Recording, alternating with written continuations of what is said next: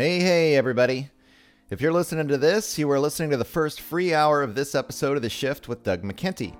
If you like what you're hearing, please consider subscribing to the show in order to access the full feature length versions of the podcast, as well as have access to the members' forum, where we discuss potential topics and interviews and dive deep into the overall concept of the shift. For only six bucks a month, not only do you get the full length episodes, but also an opportunity to co create with me, your host, Doug McKenty, the future of the show. Go to www.theshiftnow.com or patreon.com backslash the shift and sign up today in order to help make the shift possible. Thanks for listening and enjoy the show.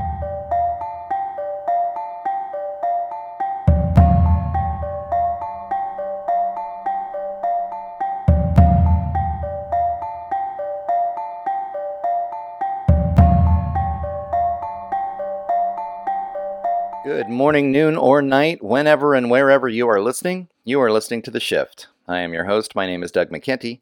This interview was recorded on January 12, 2021. In this episode, I'm happy to introduce Dr. Robert Young as my guest. Dr. Young is the author of The pH Miracle Balance Your Diet, Reclaim Your Health. Among many other books and articles pertaining to his unique understanding of the importance of maintaining an alkaline pH within the body for optimum performance and the mitigation of disease.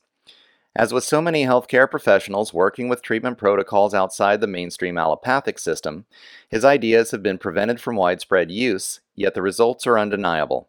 By alkalizing the pH of the body of his patients, Dr. Young has managed to heal diseases across a wide spectrum of symptomology, ranging from diabetes to heart disease to cancer. Psychological and emotional imbalances are equally alleviated with his methodology. Utilizing dark field and multi-phase microscopy for blood analysis, Dr. Young is able to diagnose many of these diseases before symptoms even appear. Moreover, his techniques can be performed for a fraction of the cost of allopathic pharmaceutical interventions. The foundation of Dr. Young's philosophy relies on an understanding that in order to be healthy, we must live a healthy lifestyle. Good health does not come with a pill, but must be cultivated through exercise and diet.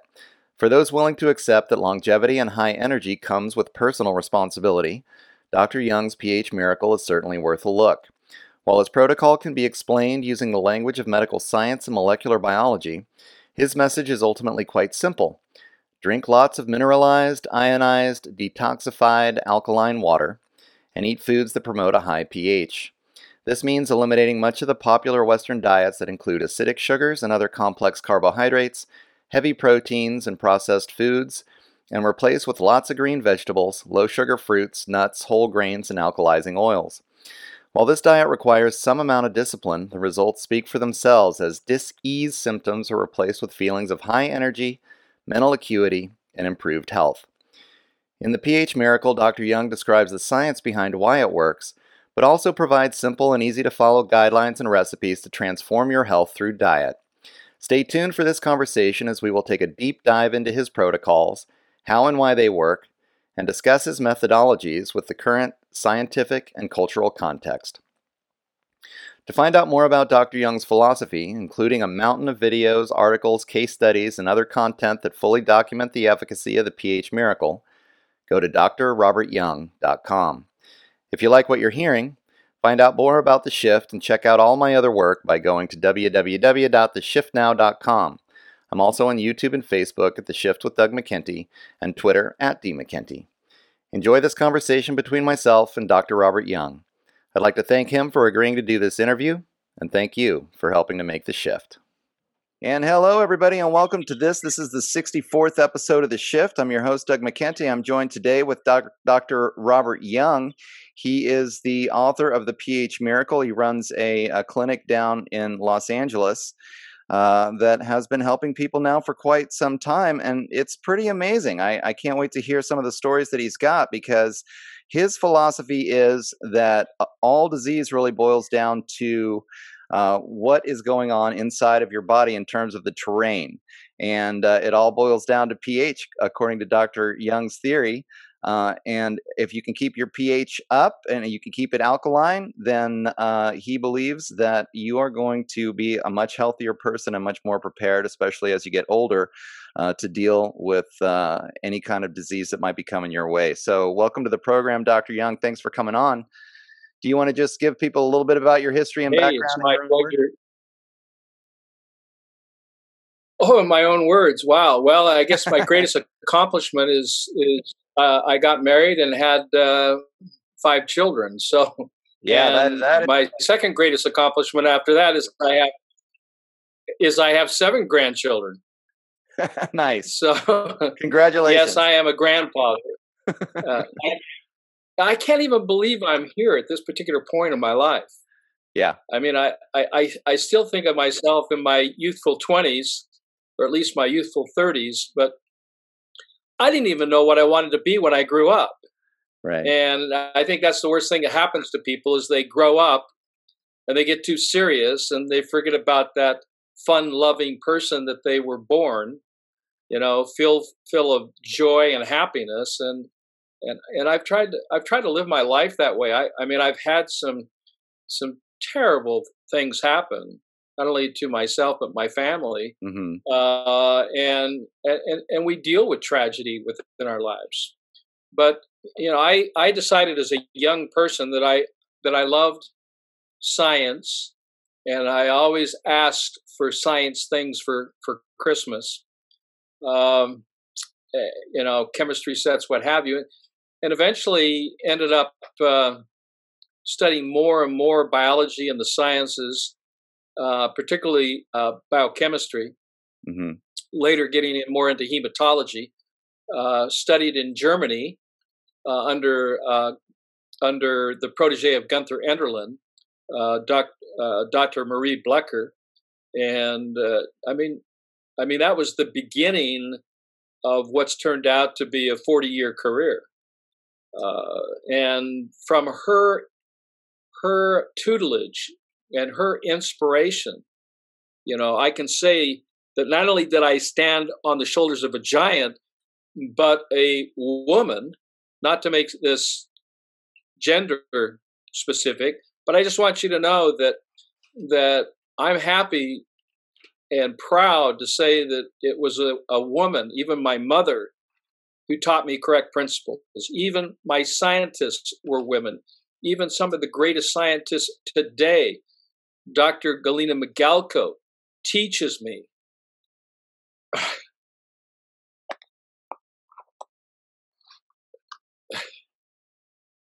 I'm a better man because I surround myself with better women. Absolutely. Even myself. Absolutely. So, you know, I've been blessed in that way. Uh, so I'm I'm grateful to my mother, to Dr. Maria Bleker, to Dr. Galina Migalko, uh, to uh, you know other doctors, and of course some are, are men that I've had the opportunity to stutter, stud, not stutter, but study mm-hmm. under, and uh, so I'm proud of that. Yeah.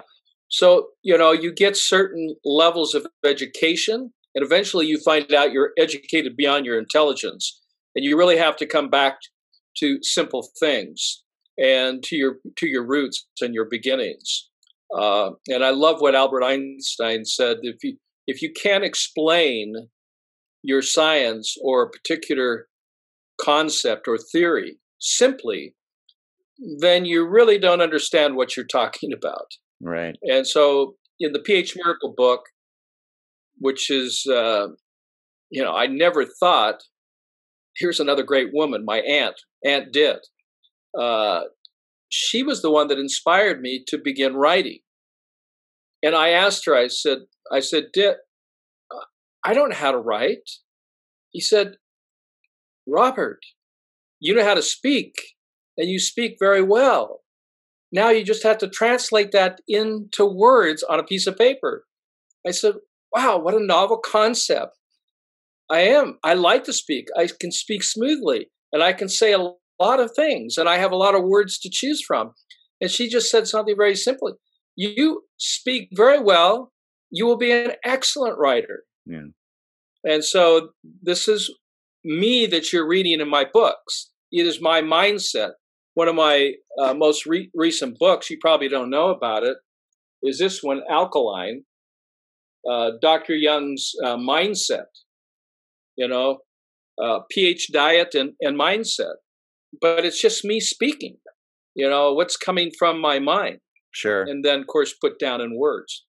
Sure. It's made it so much easier to be able to write over 3,000 articles, over, uh, over 100 published peer reviewed journal articles, over 70 published books from some of the largest publishers in the world, uh, such as Hachette. And wow, you know, I never thought I would.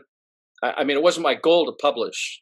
I mean, I was, I just never was a thought. I, I didn't really think I could do it. But uh, for any of you out there that are thinking about can you do it, you can do anything that you put your mind to.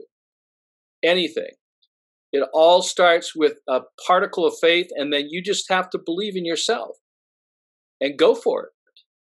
Because you really can accomplish whatever you set your mind to.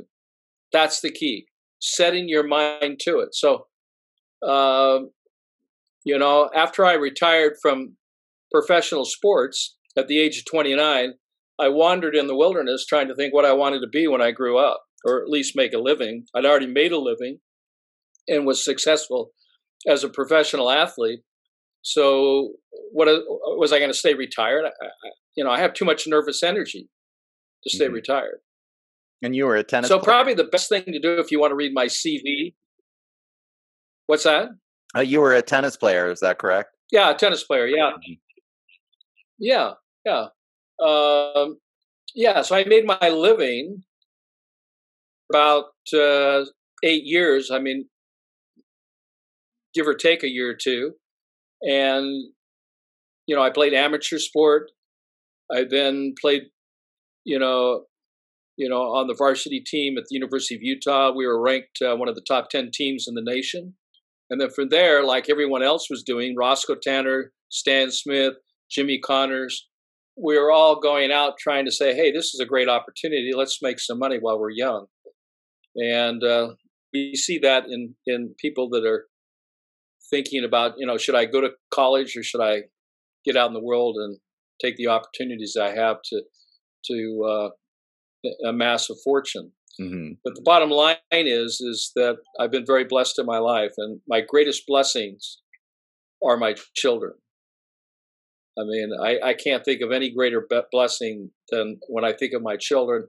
And then next to that is, uh, other than you know those who are most dear to me uh, uh, are my patients and the people that come to me. I just had I just had someone write me from Africa, she, and he, he he said I'm worried about my sister. I love my sister.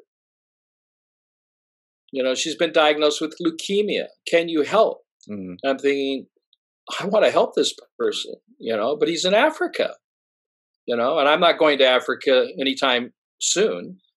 So, you know, I sat down and, and took the time and wrote an email. And he wrote me back, and I said, "Oh my, he- oh my heavens! Wow, I had no idea that I would actually hear back from you." Huh. And I said, uh, "Yeah, I can't help myself when someone is asking for help who do not who do not have the means or the knowledge. Because if you have the knowledge, you can help yourself, and that's what the PH Miracle books are about. They're right. about empowering and educating yourself so you can take care of your own body. Because if you don't clean your own house, who's going to clean it? Yeah. I mean, you could hire it out, but it's never going to be done as well. That, and then if you don't take care of your body and, and it gets filthy dirty on the inside, where are you going to live? You yeah, only have had, one body. I had a you might as that, well you might as well take care of it. Right. I had a friend that was practicing medicine, uh, a college friend, uh, and she eventually just quit doing it because people wouldn't change. And I wanted to have a conversation uh, uh with you about this because uh, in the PH Miracle book, I mean, it you describe how people can go from disease or disease to health, but it does require a lot of personal discipline and personal responsibility. And this is just the thing to me, in my experience with my personal health, is you know everybody has to make these life choices for themselves they can't be forced into it and they can't really find the easy way out which is what you know, I think the allopathic medicine almost really, and and the other question I have for you too is, would you describe yourself as a naturopath? Is that is that a term that you would apply to yourself? Well, I have a degree in it. I'm a uh-huh. naturopathic uh-huh. doctor. I mean, right. do I do I own that title? I'm not my titles. Uh, I'm I'm I'm just Robert. Right. My mother said, Robert, call me Robert. I've been known as Robert. I'm Dr. Robert. I'm Dr. Young. You know, to my, my kids, I'm dad. Uh, to people out in the professional field, I'm Dr. Young. You know, I yeah. mean, but, you know, I answer to just about any name, uh, and I'm happy to answer to that. Just, you know, just never call me late for dinner. You know, I'm always interested in, in an alkaline meal. But when I, I think of the words of Gandhi when he said, we, meaning you, must be the change you want to see. Uh, you know, we can educate and educate, but you, it's really up to you to use that knowledge that you've gained and implement it. Mm-hmm. You can't. It, it's it's your body. It's your life. It has to be your choice. You can't rely on somebody that's practicing tennis or medicine. Eventually when you're on the tennis court and you're looking across the net at your opponent don't look back at the doctor. Don't look back at the coach. You're on the court. You've got to perform. So it's no different in, in life when it's dealing with your health challenges. Don't look to me for the solution to your pollution. Right you have to look to yourself i can give you gifts of knowledge, and that gifts of knowledge are only as good as the individual, the person, is willing to implement. Mm-hmm. Now, because I because I had coaches all my life, even my father, who's one of my coaches, uh, even I think of the, the, my late father, my my late coach Harry James at the University of Utah, uh, and I think about these people, and and you know th- those were role models for me and they challenged me to set goals. And so one of the goals was, you know, you've got to you got to eat this way, you've got to hydrate. I mean, we were drinking water out of an aluminum can because that's what the tennis balls came in. Right. and it's really cool to open up because they were pressurized and they would make this cool little sound. but we would then put water in in there. But the unique thing that was different than the water I was drinking and the water my opponent was drinking was I added salt. Yeah. Okay. And uh, salt was the key to conductivity. I want to say that again. Salt is the key to conductivity. Energy and the flow of energy can only take place in a matrix of salt. And I remember when I was coaching my my son, and he was playing an opponent, and he was he it was a very even match, but, but I could see him running out of gas, you know, out of energy. And then I at the change up at the net where you change on the odd games, he's sitting on the bench with his hands with his face in his hands. And I'm going, oh my heavens. I, I was sitting next to his father. I said, Would you mind if I give your son some salt water? Okay. Mm-hmm. And so he said, No, no, I, I can see that he's dehydrated. I can see that he could possibly even pass out. I don't want him to suffer and I don't want him to be hurt. I would like my son to have a competitive match. And part of the competition is is being able to withstand the length of any match. Well, I gave him the water he took the salt, and within less than 60 seconds, he literally came out of this slump. He was energized, and then I saw him win the match against my son. Yeah. but it was okay. but I use that as an example is is you can use I mean this is I don't know you know Gatorade, right? Mm-hmm. Gatorade was built upon electrolyte water. Electrolyte meaning sodium, potassium, magnesium, and calcium. and they would add that to water, and it was a football team, the Florida Gators, right? Right. As a Gatorade was salt water, and the football team was drinking that, and that was their edge. That was everybody's looking for the edge in sport. Sure. And this was their edge. Eventually, they started putting artificial coloring and sugar and what have you. You have today's Gatorade, but that's not the way it was at the Right. beginning. At the beginning, it was just the, the electrolytes, the salts in water, drinking that to sustain electrical energy so you could play at your highest level. Well, that's one of the most amazing things about reading the book is so much of it has to do with the quality of water that you're drinking and then the salt water like you're talking about having the right salts and making sure that the water that you're drinking is alkaline. So like with Gatorade once they add the sugar to it, right? They just trashed it because now it's it's going to be super acidic. Um Yeah, the body doesn't conduct electricity on sugar. uh-huh. In fact, adding sugar to Gatorade robs the body of energy. So it steals energy and it suppresses it. And I've shown that in one of my YouTube videos. It's called Will It Light, where I've taken water with salt, turns the light on, and then taken water with sugar or using the same water while the probe's in there and the light's on, adding sugar and watch the light go out. Mhm. This is what happens to athletes. Tom Brady doesn't do this anymore. You know, and the reason why is because he understands electrical conductivity, the reason for salts, and the drinking of alkaline water, which contains extra electrons, in order to then transport that on a matrix of salt to every cell. Because most people don't know this. We are electrical beings, but we produce acidic waste. And but we're not we're not necessarily physical beings. We don't run on carbohydrates, proteins, and fats. Right. We run on the electrons that they donate to our bodies. So we're electrical beings. We run on electricity, and that electricity is when I'm looking at foods and testing foods, those foods which are electron donor versus proton donor. Proton donating foods would be like sugar. Uh, proton donating food would be like tea, coffee, alcohol.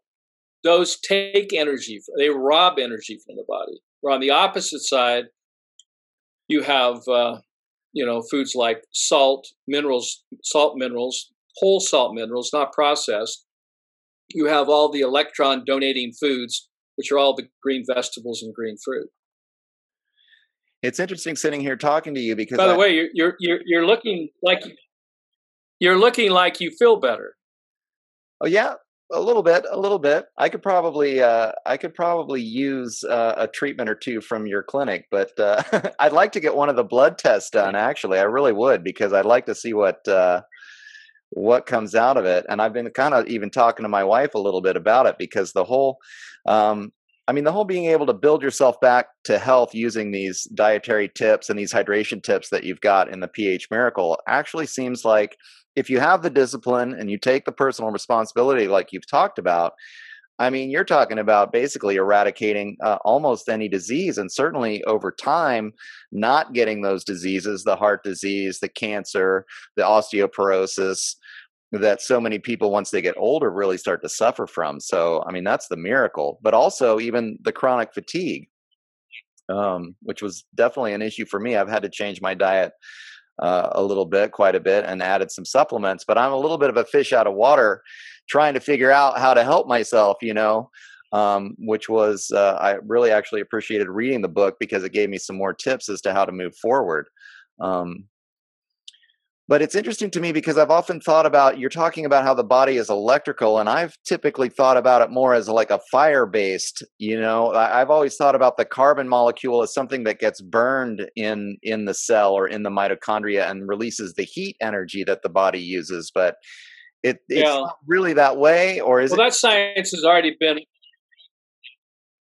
No, Mhm. that science has already been refuted. Uh, cells operate without the mitochondria. They are not Okay. the energy factors. The the the the controlling uh, of the cell, the controlling aspects of a cell, is the membrane of the cell uh-huh. and its ability uh, its ability to maintain its integrity inside the cell and conduct electricity. It's an, uh, cells operate on, uh, by, by, electricity. In fact, we actually do a test test at the uh, at the diagnostic center where we actually test the electricity of the cells, and we measure that. Mm-hmm. So this is this is something that uh, is uh, is something that I that we do. Uh, we also test something that's very unique to our center is we test the biochemistry of the interstitial fluids, which mm-hmm. is 80% of the extracellular fluids, of which 20% of those fluids are vascular. So we test 100% of all the fluids to get a complete picture of the biochemistry, uh, not just the electrolytes, but all of the elements found within these body fluids both good, bad, and ugly. So this way, also, we can test the pH of the blood and have an instantaneous number on that, and we can test the pH and the biochemistry of the interstitial, which is the other 80%, to get 100% of the picture. So we, we know exactly what's going on mm-hmm. biochemically within the human body.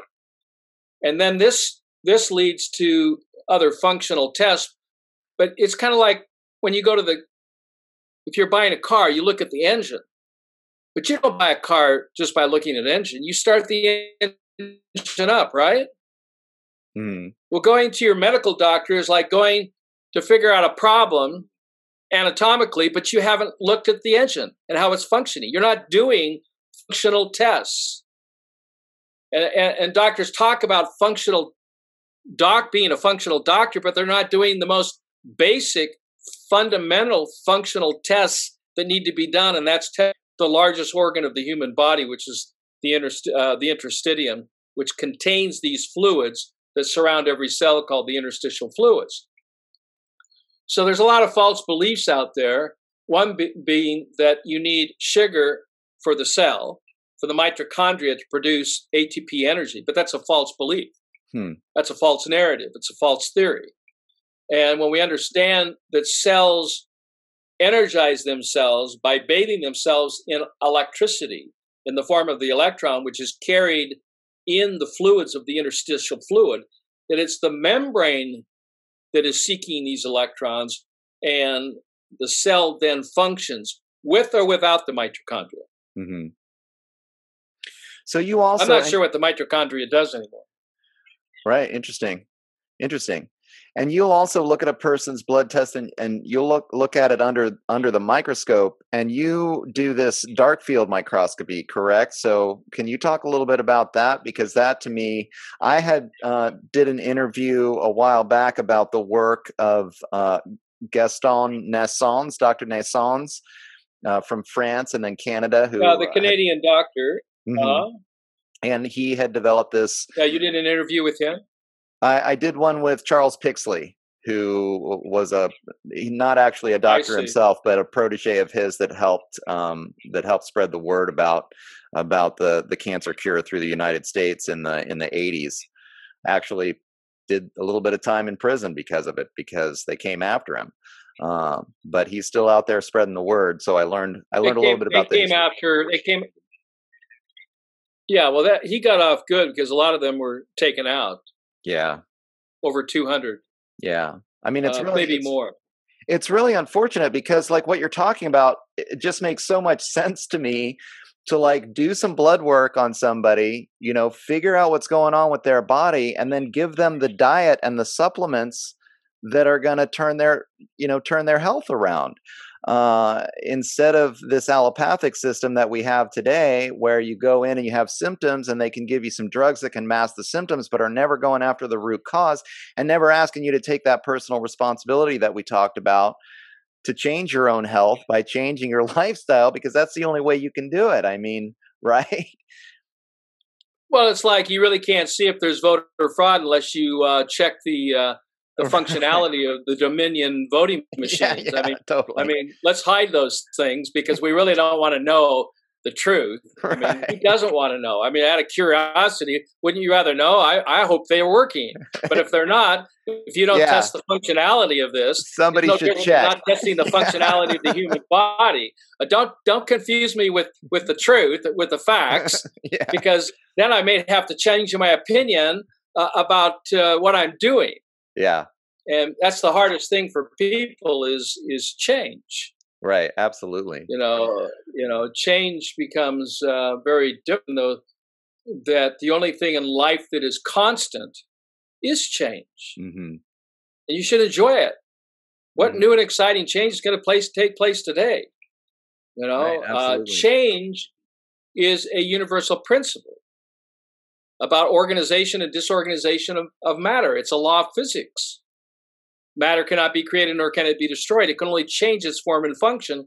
So, when I was using fa- uh, dark field, phase contrast microscopy, bright field, electron microscopy, uh, staining with light, you know, uh, and chemical on occasion. hmm And and this way Uh, you can see the cells live. That's the thing. Like in the electron microscope, like you've got behind you, they have to kill it. They kill it with the stains that they use to put it under the microscope. But with the dark field microscopy, you can actually look at the blood while it's still alive. Is that correct? Yeah, and yeah, This it's huge. absolutely correct. The, Yeah. the reason I, I moved from dark field to phase contrast is because I wanted to see what was going in the dark field. It was Mhm. kind of like bringing up the curtain and being able to see better the activity, the morbid activity uh, at the micron level, even the nano level, uh, to be able to see some of the particulates uh, that were being uh, either expressed by diet or expressed from cellular breakdown. Mhm. Uh, so phase contrast, uh, I developed a test called the unchanged blood test live. The reason it's unchanged is because we I don't use any chemical stains, and since it's not invasive, it's really not considered a medical procedure, uh, and it's for educational purposes rather than diagnostic purposes. But you know, if I showed you what healthy cells look like, it's not these cells that are behind me Right. these are creating uh, cells that are giving birth to appendages, you know, that I refer to as the corona effect. hmm Not caused by any sort of infection, but it's an outfection. So I've had to change the terminology. Outfection suggests the disease or disease, which is the loss of energy or enervation. Okay, cells begin to alter their appearance or change to adapt to their changing environment. We do that. When the weather cold, we put on more clothes. When the weather is hot, we take our clothes off. We adapt to the environment. Guess what? The cells do this too. hmm They're no different. So the body cells, the red blood cells, and the reason I mentioned red blood cell is because it's the foundational stem cell of the human body. Now, what is missing here? What is missing here is a very, very important piece of knowledge that you need to understand. The red blood cell is the cell that becomes all other body cells. So when someone says to me, you know, I'm losing bone, that's a reflection of the blood. hmm I can't build, I can't put on muscle. That's a reflection of the blood because I know the muscle is made from blood, the bone made from blood. and so if if you have something that's stopping circulation to your scalp, okay, the blood can't go there and differentiate into new cells that grow new hair. So you lose your hair. It's a circulation problem. If I have a patient with diabetes who has diabetic neuropathy, physiologically, I can't see their feet or their hands because blood energy, electrical energy, isn't flowing to the tips of the finger. I can see that with my own eyes. Not just ask the patient, can you feel your hands? Are your hands cold? Are they hot? You know, how's your circulation to your feet? my feet are always cold. Have you heard that one before? Mm-hmm. Or my feet tingle. Well, they're tingling. I can actually see it. Take a picture of it. You can see it. But it's tingling because you, blood is not flowing there. And when flow, blood doesn't flow, cells begin to degenerate, deteriorate. And this is what causes diabetic neuropathy. You don't have to be a diabetic to have neuropathy or to have cold hands or cold feet. These are the beginning symptoms. So if I can prove if I can improve circulation to the scalp, to the feet, to the hands, no more cold hands or cold feet. No more hair loss. Hair can start growing again. These are all things that can happen if you provide the proper environment. For example, if you take a salamander and cut off the tail, what happens? Right, it grows back. On a sal- right. If you cut off a baby's finger, what happens? Well, I don't think you're going to get the a same. newborn. You're going to have the same luck. Does it happen in a newborn? It grows back. No kidding. Yeah, it grows back. Hmm. hmm. Yeah. The reason why it grows back is because blood when blood when when an egg is fertilized one drop of blood appears blood is what regenerates so fingers can regrow teeth can come back hair can regrow all of the symptoms can be restored by focusing on the quality of the blood so now back to this under phase contrast where you kind of pull up this back of, of a dark field, mm-hmm. you start looking at, and I'll show you what dark field looks like here as a comparison. Uh, okay. Uh, here is a comparison of dark field. Okay, you really can't see what's behind there, and here's phase contrast. So you get right. you get a, a different different picture. Let's see if I can show you another picture here. But this is what normal red blood cells should look like. Mm-hmm. This is what they look like when the membrane and the genetics are are uh, disorganizing. So, so just for what is called the corona effect. For people who are listening and not watching, a healthy red blood cell is going to be very individuated, very separate. Uh, and then once you start to see disease setting in, they're going to start to lose that structure. They're going to get kind of smashed together. They're not going to. They're not going to. I mean, you can clearly see they're not as healthy. well, misery misery likes company, they say. Right. So what happens is you you see them in groups sticking together, chaining together, and this is what causes pulmonary respir- respiratory diseases. Uh-huh. Because the blood has to go into the capillaries. Anywhere in the body, single file is what causes neuropathy. It causes cancer. Cancer is at a higher level of enervation, which is of energy, which leads to cellular transformation, which leads to increased acidity, which leads to inflammation, uh, induration, which is the crystallization of these acids called stones, and we can I can show you what a bloodstone looks like. Mm-hmm. So everybody knows what a gallstone looks like. Here's here's a bloodstone. It's a black one. Interesting. You see these black stones. Here's here's a here's a couple more. Here's another one. Let's see if, if I move over a little bit. You can probably see it on this side. Hold on. There it is. Oh yeah. Okay. It's a lactic acid crystal. Yeah, those are those are called I call those bloodstones. And and I find bloodstones in just about everybody that I uh, have ever tested. Uh, and bloodstones are just here are the precursors to ulceration and degeneration. But it's induration where the body starts chelating or buffering your metabolic or dietary waste or environmental waste, so air pollution, water pollution, food pollution, thought pollution. Yeah. All of these things contribute to uh, a pollution of your solutions.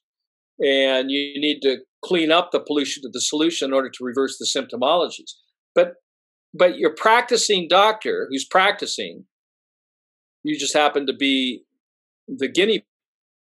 Uh, you know, they don't understand this evolution of transformation, and everything seems to be, you know, black and white.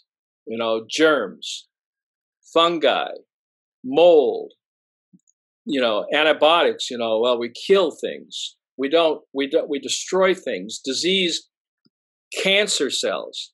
We got to cancer cells because they'll proliferate. What proliferates is this thinking. There are no cancer cells. Cancer is an adjective. Cancer is cells, but that's a reflection of its environment, of mm-hmm. that cell. So in the book, The pH Miracle, uh, the metaphor is the health, cell is only as healthy as the water it swims in, just as the fish is only as healthy as the water it swims in. Right. So if we have ocean pollution, don't be shocked when we see whales or dolphins beached and dead because they're sw- swimming in a sea, in an ocean of pollution. And, and, and we know that from the Gold Coast, off the coast of, of Australia, where there's a depletion of the coral reef. Sure. There's no mystery. It's caused by rain. Acid rain is the ocean absorbs waste from our pollution. It's literally using up the skeletal system of the ocean, and thus we have the law.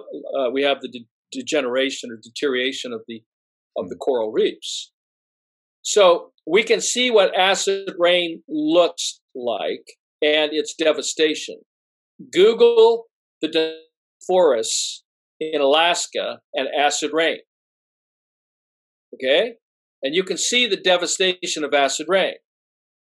We all know what pollution of our cities look like, especially in Salt Lake City. If you're at 12 to 14,000 feet looking down into the valley, you can see the soup of pollution that people live in. The valley. And so it, it, it, be, it is one of the most toxic cities in the country. Yeah, that's a, that's a that's a well known kept secret, but it's a problem.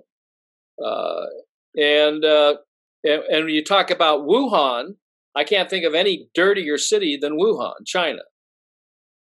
Sure, uh, it is so amazing. You don't need a virus to have respiratory disorders. It's amazing. But if you're looking at the blood, you can prevent this stuff. Right. I mean, that's just what I was going to say. It's amazing that people separate the environment from their health, their internal and their external environment. Like they just think that disease. I mean, one of the things that I've been thinking about uh, a lot lately is that with uh, allopathic medicine, it seems like disease is always either blamed on uh, an invading virus that's coming from outside or a bacteria coming from outside, or it's blamed on genetics. Like, oh, you just got cancer because it was genetic, or you have heart disease because it was genetic. And they never talk about toxicity, right? I mean, they never talk about like, well, there's a reason the environment there's, there's is causing these issues. The the first reason is for legal reasons. Okay. Sure. The second reason is because of ignorance. The third reason is for personal responsibility when they take on a patient and they give them bad advice. I've never had anybody walk out of the door of an allopathic diagnosis that walks into comprehensive, you know, diagnostic resource that's looking at anatomy, physiology, functionality, electrical conductivity, uh, biochemistry, hematology, where you find a dozen or more things that were actually overlooked. Sure. And it's like it's like okay, we're not talking about little things. We're talking about the elephant in the room. Right. well, I mean, you're able with with the dark field microscopy, you're able to to see cancer years before it shows up, right? I mean, the stories are just crazy. Well, we They're can amazing. see we can see the effects of an acidic environment on the membranes of, of cells. Mm-hmm. And uh, I wrote my thesis for my doctorate in science on pathological blood coagulation. And you can access that uh, that document either in a printed format or you can get it online at drrobertyoung.com. But when you read it, it's a very technical doc, uh, document, and it has lots of fancy graphs, but it has pictures. Just seeing the pictures and realizing that in one drop of blood, you can see all aspects of your life physically, emotionally, and spiritually hmm. in one drop of blood. And why does that make sense to you? Because you were born out of blood.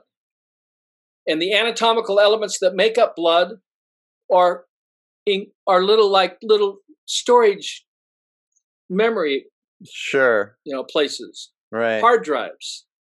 And it stores it has stored everything you ever thought ever ever did or ever said not just you but multiple generations going back because all of the thoughts and the words and the deeds from your mother, your father, your grandmother, your grandfather, your great grandfather are encrypted on your anatomical elements. And you can literally access that information. The red blood cell is a hard drive for your life. That's why when I look at blood and I press it onto a slide, we're talking about a blood print. So a blood print takes on a form. If you have a tree in the forest that's hit by lightning, and later in its life it's cut down, you can look at how many years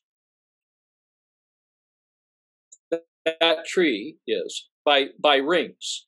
So you count the rings. There's a hundred rings. It's a hundred year old tree. Well, wait a minute. There's a blemish in the fifteenth year. Well, that was the year the tree was hit by by electricity, by lightning. Right. It shows the damage encrypted in any specific area. That is so true. You can actually see when operations have taken place, where trauma has actually, physically and emotional trauma has actually taken place. When I showed this to another uh, Nobel laureate, you know, and I was looking at this person's blood, I won't mention the name, he said, This is Nobel work. Hmm. Do you know that? I said, Were you nominating me or something? I said, Well, if I was, I wouldn't tell you. Well, it's fascinating to me that you're doing this work and clearly it's working, right? I mean, you have patients, you're doing a, a phenomenal job of healing people that have even advanced stage cancers and and people aren't paying attention, you know. Well, you know, a great job. I must I must be a good teacher, which is what the definition of a, a physician is, is a teacher. Because I'm doing nothing other than empowering educating people to be responsible and take charge and take responsibility for their the, the consequences of their lifestyle choices. Yeah. When I say that, I know this is really being like tough love, but you are uh, the illness of your choosing your illnesses, your diseases are the consequences of your personal choices. Mm-hmm. Now, I know when you're in the womb, you don't have a lot of choice. So you are subject, you know, to what your mother eats, you know, the health of the sperm, the health of the egg, and also going back multiple generations. That's very, very important for a woman or man to look at their mother, look at the father, look at the grandparents. If you don't like them, you may have problems later life and later in life. right. Yeah, because, I mean, you, because these are the words that are going to come out of your wife's. This is what's going to come out of your wife's. You know, you're starting to act like your father, and then you're going to say, "Yeah, but you're starting to act like your mother." Where's that coming from? It's coming from the blood. It's called triggers, environmental triggers, which then begin expressing all those memories, experiences. It's like deja vu. I've been here before. Well, sure you have.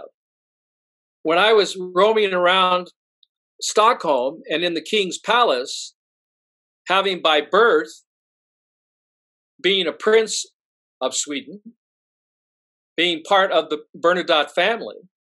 And that's another story that's quite interesting. But yes, when I go to the palace, I go, oh, this feels like home.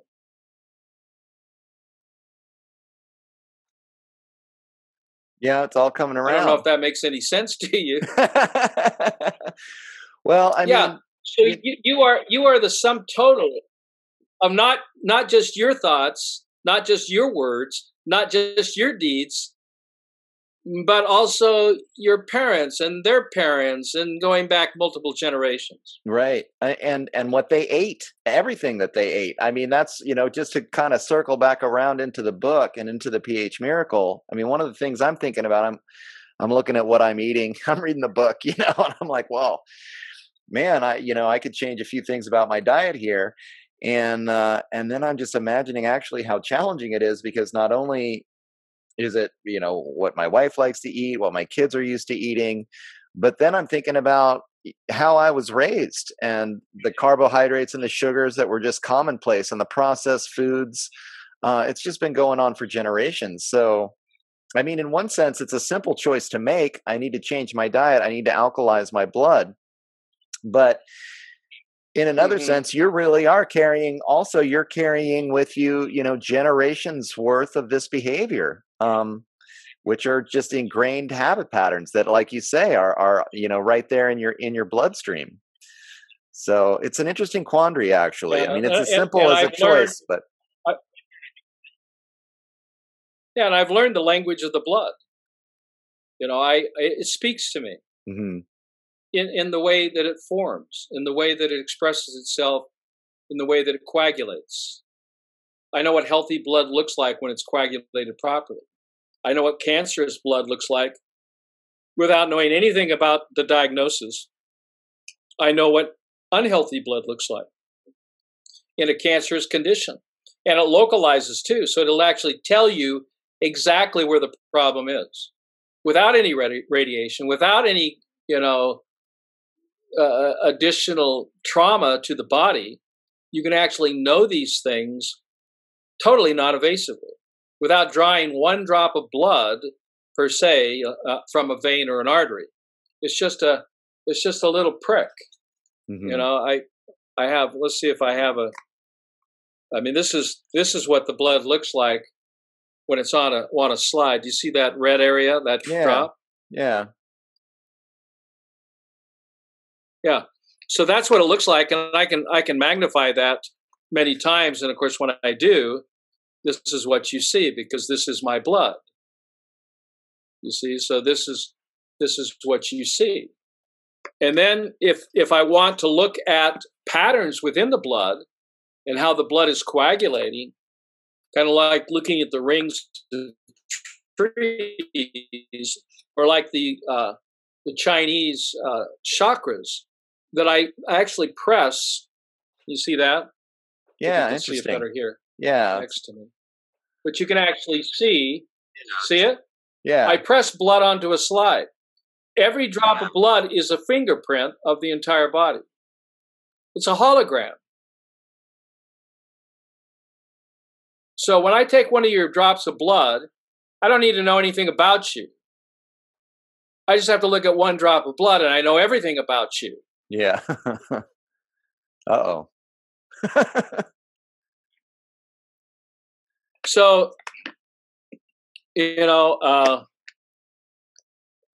you know, just as a case in point, I had a pilot fly out many years ago, and uh, I took a drop and pressed it on a slide, and I looked at the pattern, and I said, "Wow, you know, you you really had uh, an acidic breakfast." And he said, yeah, how did you know? I said, I mean, look at the blood. This is the how it expresses itself. And he said, well, what, what did I have? He said, well, you had a bagel and a glass of orange juice. He said, you got to be kidding me. That's exactly what I had. Yeah, yeah. he says, you're good. I said, no, it was just an educated guess. not that good.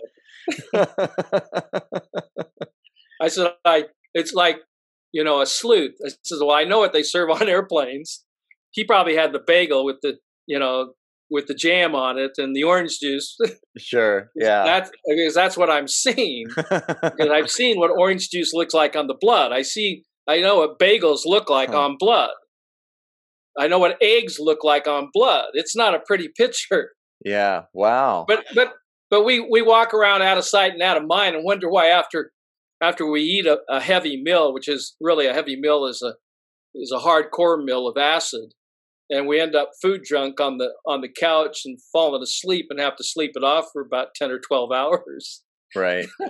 It's called in japanese it's called well not the actual language but in japan they call it the drunkenness disease. Yeah well, can I ask you one more question about the, the dark field microscopy? Because I was really interested. Um, I had heard that the technology, like they they don't for whatever reason the medical establishment hates this they prefer using those electron microscopes and i believe that it was um, was it Rife who experimented with it maybe initially and then Gaston Naessens but had to he Naessens had to like basically reinvent the technology and then I heard that his microscope had been destroyed so I'm just curious about well, the lineage. Royal, Royal Rife, uh, yeah, he I mean, he he was down here in the San Diego area, mm-hmm. and uh, he was also with Livingston Wheeler, uh, who wrote the book called Progenitor Cryptocides.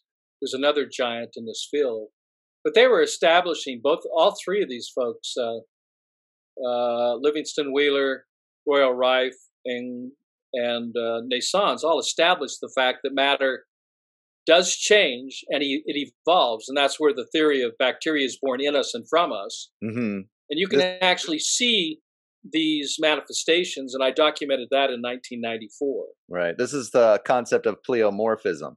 Right. Which means many, many formism, which means the matter cannot be destroyed or created. It can only change its form or function. Mm-hmm. So when you're looking at the anatomical elements, or if you're looking at the cell, uh, even if you're looking at any cell that is theoretically outfectious or infectious, depending on what camp you're in, uh, this is just a manifestation of something that's organized that's not living. Because if it was living, it would be the only thing left after it was cremated. And so all that's left are the living, indestructible anatomical elements, which are intelligent, which are living, that can become part of another organized matter, plant human, this is called, you know, dunging your garden, so to speak, you know, with sure. bodies that have are decomposing and whether it be food, plant, or or other types of matter, that uh, this matter can give life to other forms. So, uh, you know, matter as it relates to our human matter is no different than plant or animal matter, other than that which brings a differentiation is the spirit which inhabits our physicality that makes us unique, uniquely different. That's why we call it a soul. Mm-hmm. So, as Einstein said, you cannot separate. Uh, in fact, he said the separation of science with religion is lame uh, because he realized there were a lot of things he didn't understand that had related outside of physicality to deal with those things which are spiritual. So the spirit body thrives on light, light energy. That light energy is manifested in the physicality world in the forms of electrons. That electron is transported on a saline solution and that saline solution is in a simple term called salt. So, salt is what conducts this life force energy and, and gives us life. It's also the glue that holds the spirit matter connected to the physical matter. Hmm. So when when sodium ions start decreasing from their ideal at 145 to 135 as soon as you go into chronic care, they hook you up to an IV of what? Cheerios? Ice cream? no, uh, no, they hook you up to an IV of salt. It's not enough. it's only 0.9%, 1% saline. But, but if you ask any doctor or any nurse why you're doing that, I says, well, that's how we keep our patient alive. Oh my heavens. I was just told by my doctor that I shouldn't take salt. right. And now you just hooked me up to salt. yeah, so, right. so I mean, what an oxymoron. Well, the bottom line is is is is that single-handedly is the element for treating all sickness and disease. Is maintaining the alkaline design, the salty solution of our body fluids, of which our fish or our cells swim in. So this is all I'm doing is educating people on on the importance uh, managing and maintaining the alkaline design of the body as the first hypothesis to my theory that there's only one sickness and one disease and one treatment. The one sickness and one disease is the overacidification of the blood and then the interstitial fluids and tissues due to an inverted way of living, eating, thinking, breathing, feeling, and believing. And the one treatment is to restore the alkaline design of the body through opening up the channels of elimination to re- remove ex- excess toxic poisons and to restore that salty alkaline condition, getting rid of our addictions that mm-hmm. we grew up with as children, uh, unknowingly, with the ideology that you need sugar to thrive. That was the lie. And you need, you don't need salt, go off salt, start eating sugar, and you'll thrive. That's exactly the opposite of what you need to do. Right. It's fascinating. I mean, we have an entire culture that's based on sugar that's been going back. The history of colonization was built on sugar plantations. I mean, you know. Well, if you if you go back uh, to the Greek, Roman, and Greek times, then you you come up with the word salary or soul because that's how you were compensated with salt. Hmm. The word salary comes from soul or sal, which comes from the word salt. You were paid a salt salary, you know, for your work. Right. A sal a salt salary. Yeah. Yeah, this will keep you alive for one more day, one more day of work. yeah, well, people they drink coffee, you know, and wondering why they're losing their their sexuality and and you know it's changing them hormonally and for a man, a man becomes more like a woman, a woman becomes more like a man. Mm-hmm. And, you know, 30% of all breast cancers are men now. And you lose your sexuality. You, you lose your identity with sugar. You regain it when you put salt back into the body.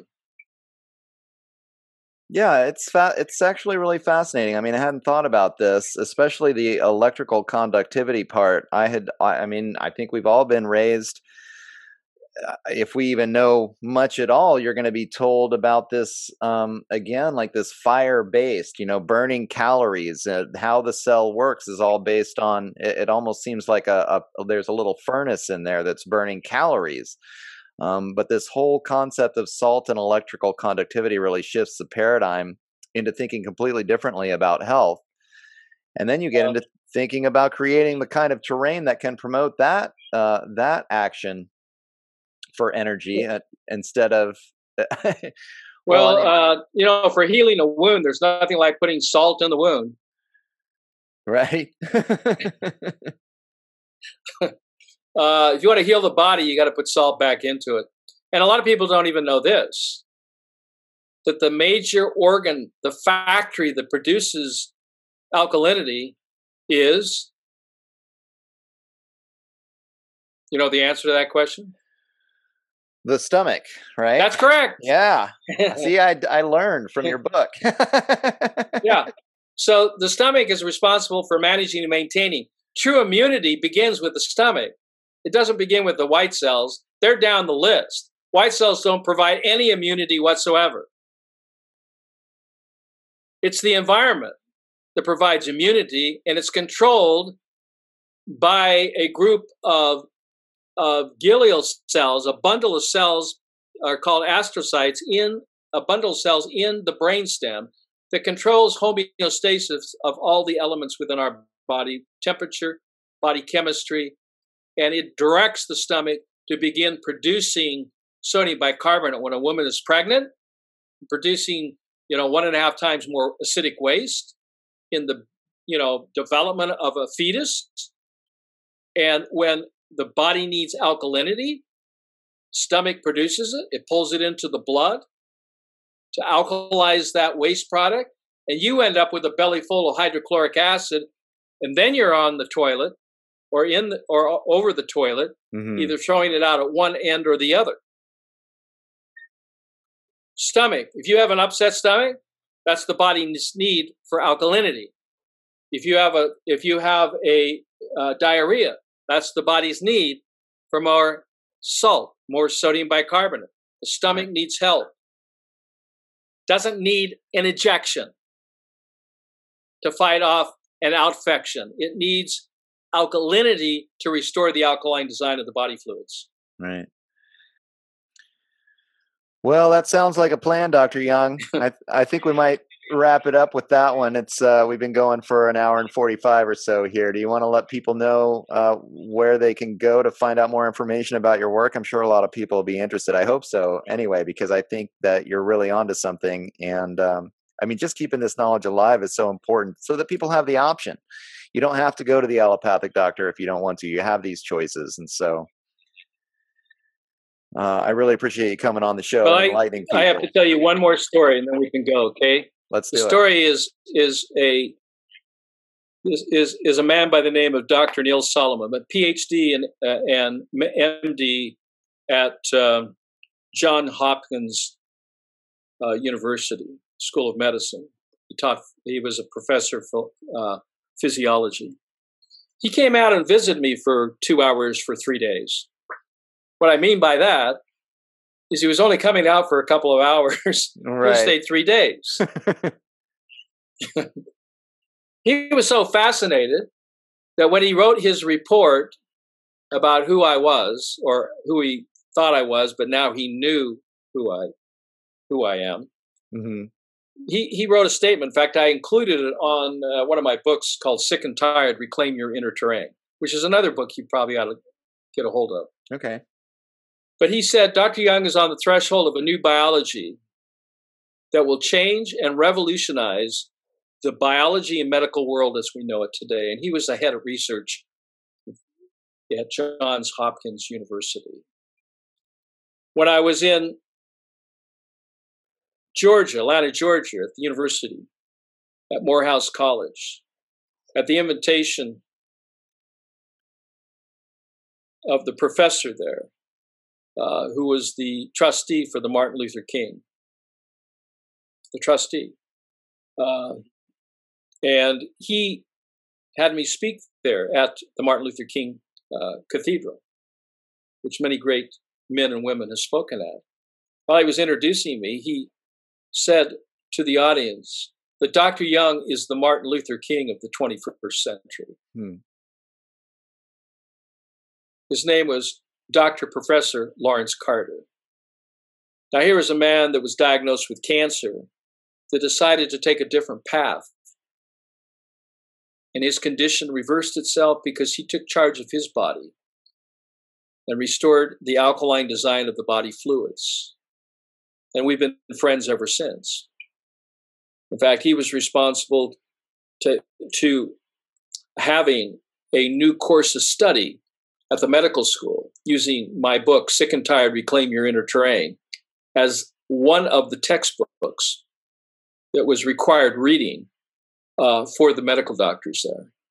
That program only lasted a year because the university was threatened the loss of funding if they continued Wow. Promoting my science. Right. This is what I've been up against. I don't believe it. I can't believe it. At that time, this isn't true. I take people as being basically good, you know, with good intentions. You know, adults, as they get older, they lose that goodness and they become very self-centered and or selfish. Yeah. And unfortunately, they make decisions in their lives as I have. I'm not perfect by any means. Uh, But one decision I have made that that knowledge that has been God given will continue to be uttered off my tongue to the world, regardless of the consequences. So, if you want to learn about this and protect yourself, to protect your loved ones, to protect those who you care about most, that you sincerely within your heart want to take control of your life and be responsible, and that you want to enjoy thriving rather than surviving,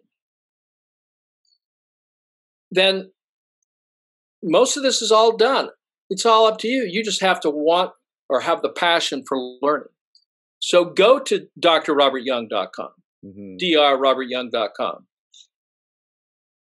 And it's going to take you years to go with all through all the information there. To read the articles, to watch you know all the videos. To read 3000 articles, to read 70 books, to study those. You don't have to study them all. You can read one book at a time, you know, The pH Miracle. Or you could start with Sick and Tired. Uh, and uh, you will change your life forever. And, and, and that's really motivating for me because when people write back, say, thank you, thank you, you know, for the sacrifices that you've made over the years. Uh, because I'm the benefactor of that. And it, that empowers me to want to do more for humanity. Regardless of whether you're in India or Africa, United States, wherever humans are, they have the right to this, and this knowledge should be free. Take control of your health. Don't go out and buy a health insurance policy. Go out and buy a book and read it. Empower yourself to take control of your own health. True health care, not sick care. And, and I would just encourage you to try to learn something new each day that will help yourself and those who you care about. Uh, so that's probably the first place I would have people go uh, is uh, drrobertyoung.com and from there you can kind of branch off uh, to you know to a scientific blog to published papers to who is this guy? Mm-hmm. you know you can read my cv uh, i'm an open book. The good and the bad and the ugly is out there. So uh, i am who i am. And uh, a lot of people are glad for that. Happy for that. So uh, for all sure. i can say thanks doug God bless you. God bless uh, America in these trying times. God bless humanity. You know, uh, and I pray that as Moses admonished us, is life and death is in the blood. It is the blood. As Buddha, as Mohammed said, don't you understand that you were made out of one drop of blood? And when you understand uh, the importance of your blood and living in this world of physicality, you learn more about it. You'll know how to protect yourself. Mm-hmm. Protect your internal environment, especially from all the incoming, you know, chemical, radioactive, you know, contributing factors that are making us sick. You can protect yourself from this. So look upon the Holy Grail. Look upon that serpent, you know, on that staff, which the children of Israel perished wandering in the wilderness.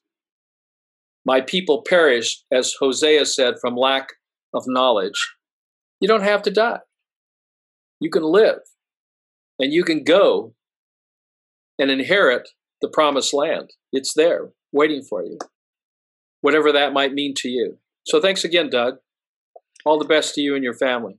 Absolutely. Uh, likewise, Dr. Young, thanks for coming on the show. I, I hope that uh, people get a lot out of this interview, and I'll do what I can to spread the word. I think it's really unfortunate that we do live in a world where information like uh, like yours, life giving information that I know has helped a lot of people, uh, and there's a lot of documentation that this works, uh, and it works for very sick people.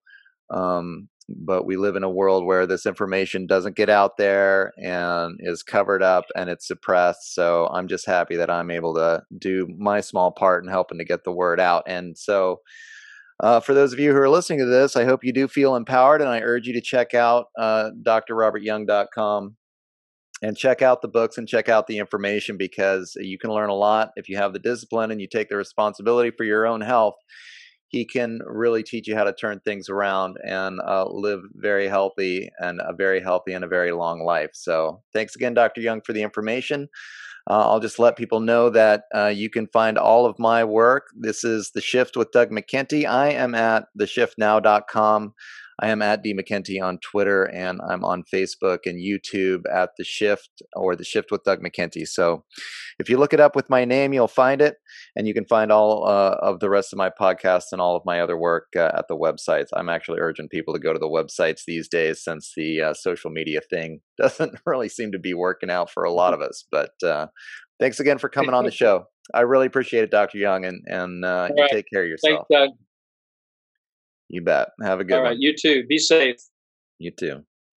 All right, ciao. Well, there you go, ladies and gentlemen. That was my conversation with Dr. Robert Young. Um, what an interesting conversation it was. I really enjoy having these talks with people that come from outside the allopathic system. I always consider this podcast to be a, a voice for the voiceless. And guys like Dr. Young just don't get a chance to get their voice heard nearly enough. Uh, I think this guy's stumbled across a system of healthcare that works really well. Uh, it, it's extremely inexpensive, and the benefits, I think, speak for themselves. Uh, of course, I'm not a doctor and I'm not giving medical advice, but from what I read in the pH Miracle, uh, I would certainly recommend checking this protocol out for yourselves. It does require discipline and it takes personal responsibility, but really, at the end of the day, I think we all know that our personal choices define our health and we have to change our bad habits if we want to become healthy people. And that's all Dr. Young is saying. And then he outlines uh, a protocol, a way to do that. Uh, that can improve uh, your health tremendously, according to him and uh, according to the testimonials on his website and the patients that he's helped in the past.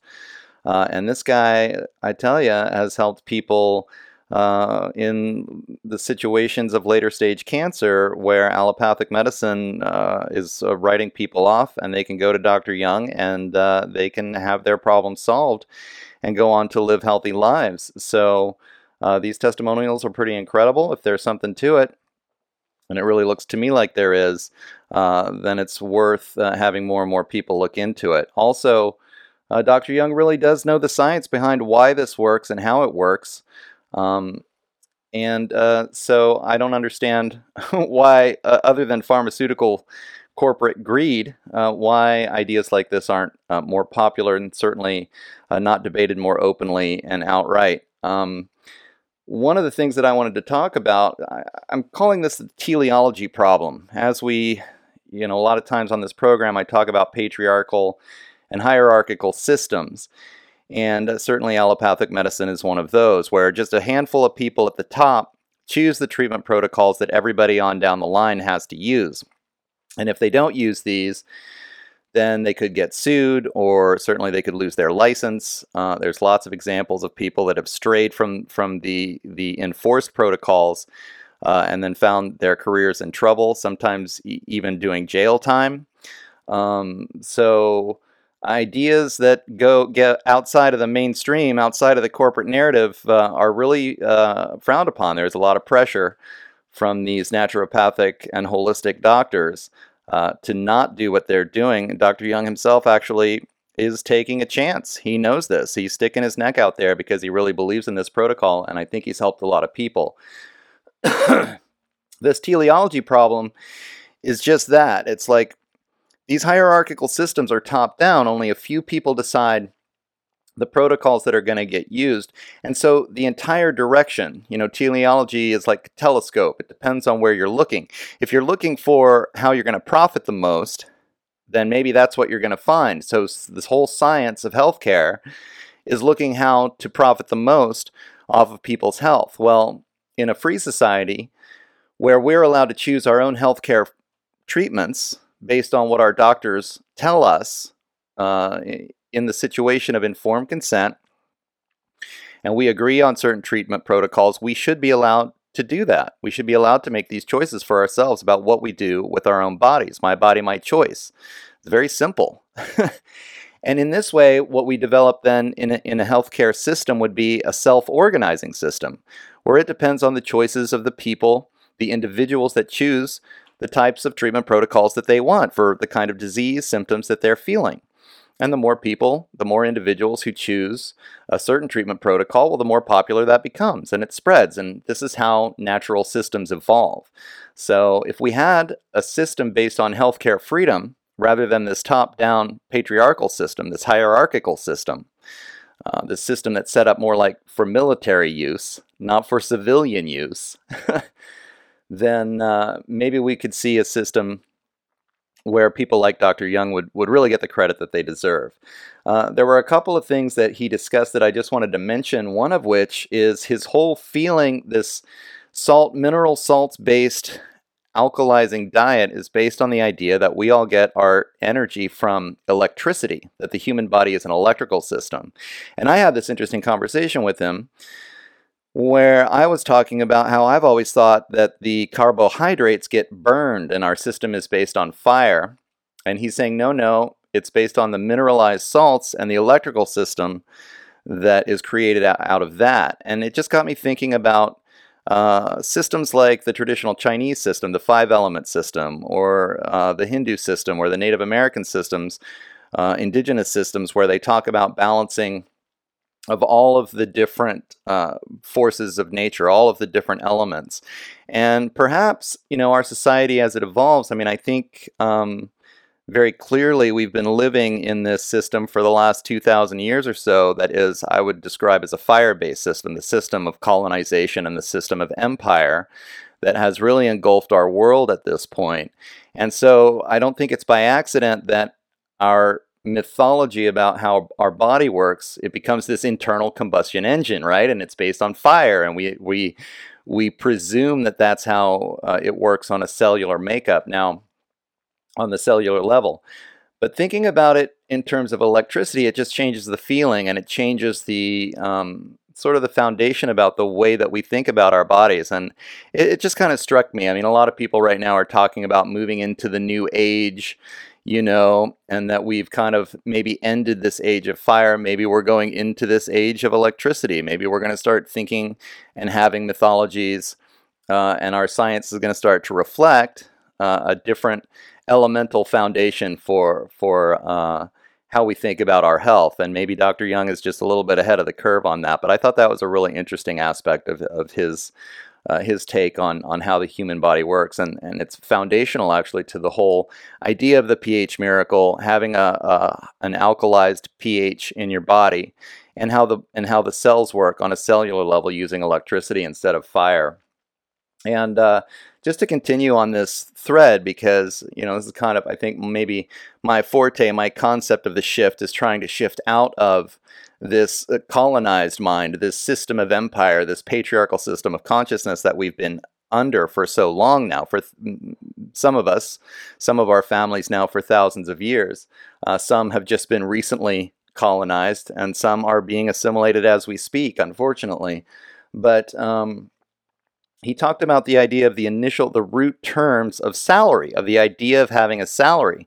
That as uh, the ancient Roman Empire was developing essentially this caste system that we still live under to this day, where there's, you know, the upper class, the predator class that really is very controlling of everything that happens, and then lower classes on down, almost a caste system uh, I would describe it as a caste system personally, where then you have the lower classes that are the worker class, where basically we're all enslaved uh, one way or the other through debt slavery, um, and maybe maybe through the Great Reset. Now we're moving on to uh, this Internet of Things and this this new artificial intelligence, this new form of slavery. It seems uh, that the the predator class wants to impose on us now.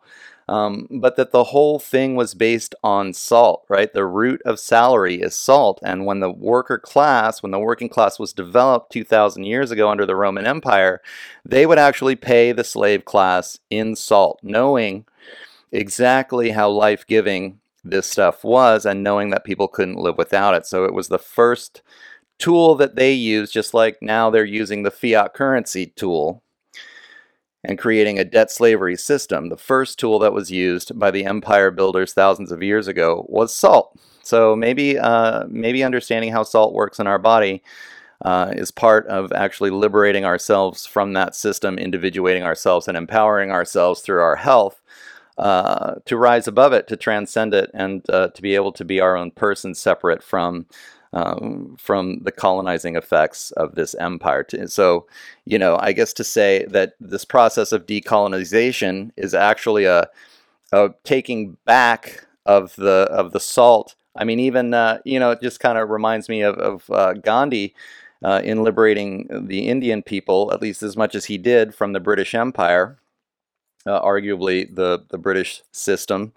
Uh, the British Empire is still very powerful there, but uh, but one of the first things that he did uh, was uh, nonviolently uh, get people together to um, process salt from the ocean, um, saying that salt was a human right. And in fact, uh, at the time, the British Empire was made it illegal for people to get their own salts, and uh, and forced them only to get the salts that were allowed through uh, the British Empire monopoly. So another interesting story and another another connection between salt and colonization. So anyway, hope you really enjoyed this conversation with Dr. Young. If you want to find out more about the pH miracle, and I highly recommend it, you can check it out at drrobertyoung.com.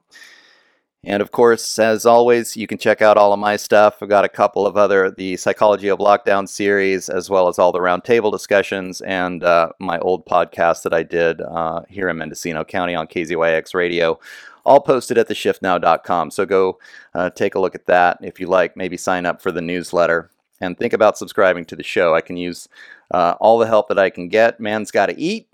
Um, so if you feel like supporting what I'm doing, please think about it. It's only six bucks a month. You can go to theshiftnow.com for that. Also find me on Facebook and YouTube at The Shift with Doug McKenty, and I'm on Twitter at D McKenty. So thanks again for listening. Uh, I've got a couple of good episodes coming up. Uh, just want to remind people too, um, he, coming up on the 25th, Derrick Broze is doing the Greater Reset. You can uh, find that on the internet if you just look up uh, Derrick Broze and type in the Greater Reset. He's looking for, uh, he's having a bunch of speakers get together to talk about to talk about that, to talk about solutions and what we can do. Uh, to escape uh, this technocracy as it seems to be moving so quickly our way. And uh, one other thing happening politically, and I'm going to be interviewing uh, Teodros Fikre, I believe that's how you pronounce his name, from the Ghion Journal. He is starting a movement called hashtag Wildcat Strike. Uh, hashtag Wildcat Strike USA 2021, and he's trying to organize a, a workers' strike against all of this strife, against both the racial division and the left right paradigm in order to unify the working class against the predator class. So I, I want to be as supportive of both of those movements, uh, and I'll be talking to Teodros uh, here tomorrow. So I'll get that out as quickly as possible, hopefully early next week. All right, thanks everyone, and uh, we'll talk to you again soon. Take care.